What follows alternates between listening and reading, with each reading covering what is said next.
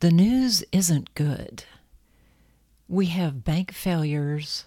A former president may be getting arrested. It's enough to make your mind very unsettled and fear take over your heart. Hello, my name is Kathryn Erickson, and welcome to another episode of Empowered Way.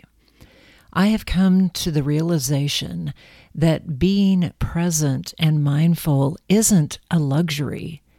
It's an absolute necessity, especially given the state of the world.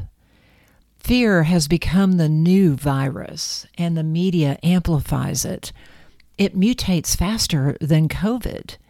Fear thrives on war, inflation, high gas prices, and strident politics. But fear is not a good place to make decisions because all that happens is you create more fear. There is another way to be in the world, even with all of the chaos that seems to surround us at this time. You can learn how to be present, awake, and aware of yourself in every moment. And you can connect to your power to be peace. Let me share a bit about my own story. Before I began meditating, my life was a mess. I was always jumping from one subject to the next, veering off at odd angles, totally captivated by shiny objects. I never had enough time, and I always felt rushed. I didn't have control of my thoughts, which spun like a windmill catching the strongest breeze. The idea of living as peace was laughable because I could easily point to all the evidence that surrounded me that seemed to make it impossible. I lived this way for many years, especially when I was still practicing law and I had a case set for trial every other Monday but the toll on my psyche and my body finally got to be too much. I hit a wall and I had to pivot or lose it. That was the moment a friend introduced me to mindfulness and meditation. It saved my life. I discovered my peace again, and now I know how to protect it. And that's what I want to share with you the first thing you learn in mindfulness is that your breath is the bridge between your mind, body, and soul. You are the only person in control of your breathing. There's a simple hand technique that I use sometimes in meetings if I feel myself getting stressed out or a bit tense.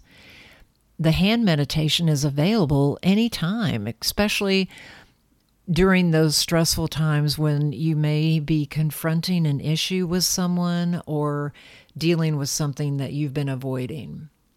Here's what you do take your left hand and hold it outstretched. Put your right forefinger at the top of your thumb on your left hand. And as you go down the inside of your left thumb, you kind of let that be your guiding post. And then as you go up the inside of your left forefinger, you breathe in.